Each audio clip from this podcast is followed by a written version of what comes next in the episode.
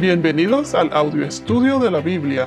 A continuación, la lectura de las Escrituras, una breve explicación y los versículos que se relacionan.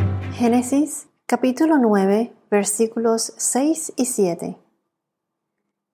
El que derrame sangre del hombre, por el hombre su sangre será derramada, porque a imagen de Dios hizo él al hombre. En cuanto a ustedes, sean fecundos y multiplíquense, pueblen en abundancia la tierra y multiplíquense en ella. En estos versículos, aquí Dios les da una advertencia o prohibición a Noé y a su familia, diciéndoles que el que derrame sangre del hombre es como deshonrar a Dios y como mencionamos en el podcast anterior, el que derrame sangre del hombre tendrá que rendir cuentas aquí en la tierra y también rendir cuentas a Dios. El hombre es la creación de Dios. Él fue hecho a su imagen y semejanza.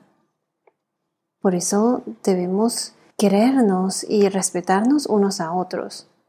Cuando uno ve a otro ser humano, es como estar viendo a la creación de Dios, una creación hecha a su imagen y semejanza. Y por último, Dios les ordena a Noé y a su familia a que sean fecundos y se multipliquen, a que llenen la tierra, así como lo hizo con Adán y Eva durante la creación. Entonces la violencia y el homicidio en este versículo 6 no es aceptable. Dios no lo acepta. El hombre tendrá el castigo de la ley aquí en la tierra y también le tendrá que rendir cuentas al Señor. Si vamos a Éxodo 21, capítulo 21, versículos 12 y 14. Éxodo 21, 12 y 14. Estas son las leyes sobre el homicidio y la violencia. Se los voy a leer. El que hiera de muerte a otro, ciertamente morirá. Pero si no estaba al acecho, sino que Dios permitió que cayera en sus manos, entonces yo te señalaré un lugar donde pueda refugiarse. Sin embargo, si alguien se enfurece contra su prójimo para matarlo con alevosía, lo tomarás aún de mi altar para que muera. Esto se trata de crímenes premeditados y accidentales. La destrucción de la imagen de Dios en una persona asesinada es castigada. Incluso si la muerte fuese realmente accidental, el asesino aún tenía que huir a una ciudad de refugio. Pero para alguien culpable de asesinato deliberado, no había santuarios a donde huir y ni siquiera el altar de Dios. Dios da una razón específica para este nuevo mandato de matar a los que matan a otros. Esto es porque los seres humanos están hechos a imagen y semejanza de Dios. Si vamos a Génesis capítulo 9, versículo 27, Génesis 9, 27 nos dice así. Dios creó al hombre a imagen suya. A imagen de Dios los creó. Varón y hembra los creó. Como mencionamos antes, a Dios se le rendirá cuenta.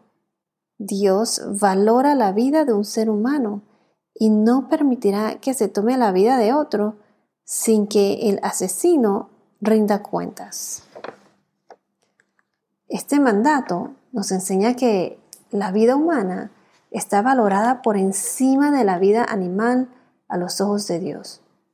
El hombre es superior a los animales, él tiene dominio sobre ellos, sobre todo sobre la tierra. Al hombre se le permitía matar animales, pero los hombres o animales que mataran a una persona tendrían que rendir cuentas, serían asesinados. Muchos relacionan este verso con la pena de muerte, en inglés es capital punishment. La pena de muerte es por una ofensa que merece la muerte física. Hay muchos cristianos que debaten el concepto de pena de muerte.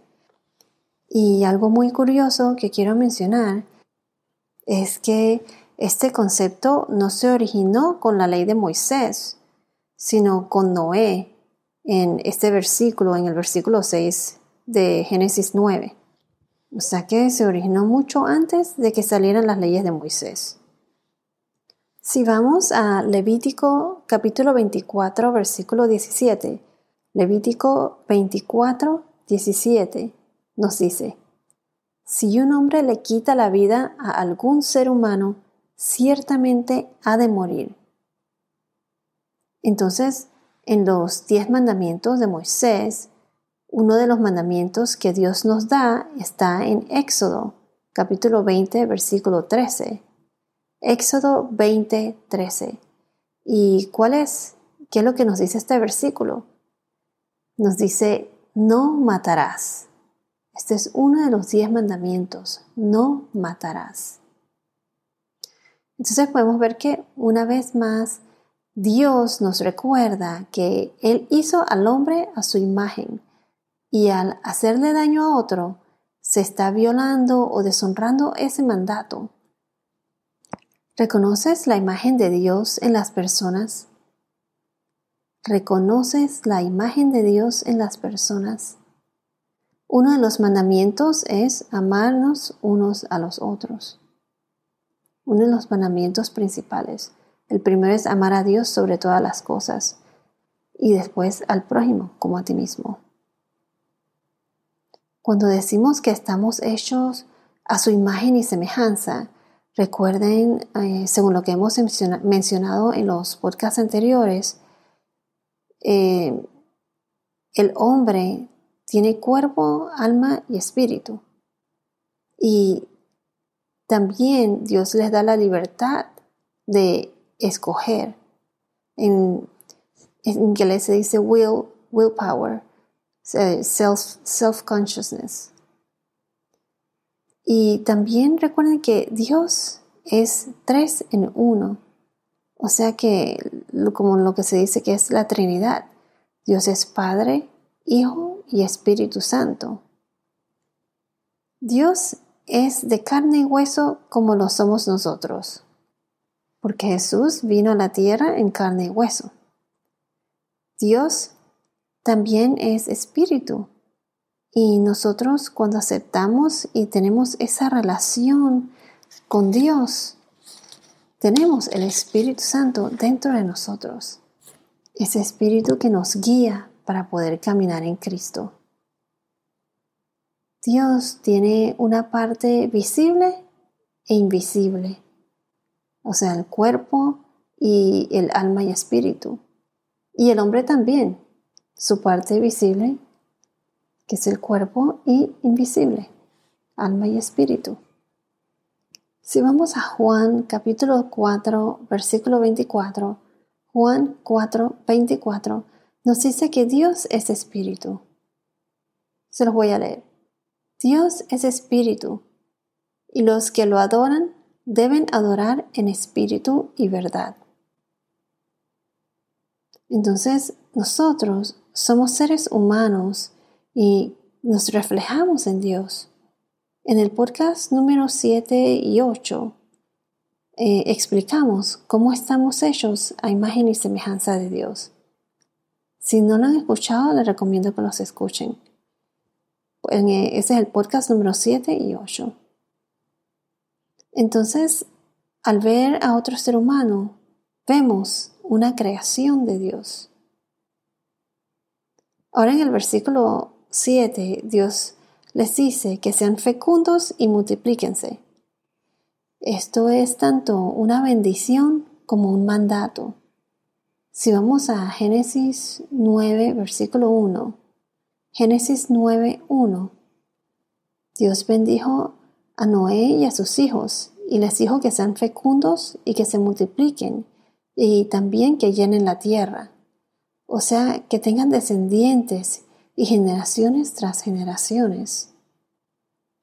El mandato de multiplicarse y tener hijos fue parte del plan de Dios y la responsabilidad de los padres es el de criar a sus hijos para que amen a Dios, a Dios nuestro Señor, siguiendo sus enseñanzas, su palabra y su guía.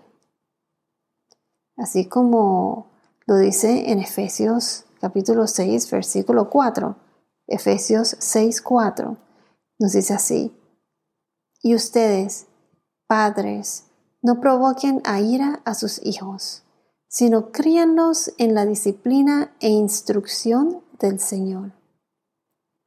Lo voy a leer de nuevo. Y ustedes, padres, no provoquen a ira a sus hijos, sino críanlos en la disciplina e instrucción del Señor.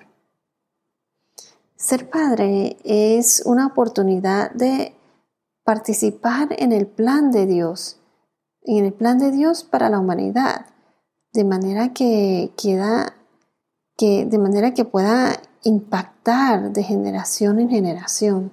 Y entre más jóvenes comienza esa disciplina para con sus hijos, mejor, porque aprenden bien desde el comienzo. Bueno, esto es todo por ahora. Que tengas un día muy bendecido y hasta la próxima.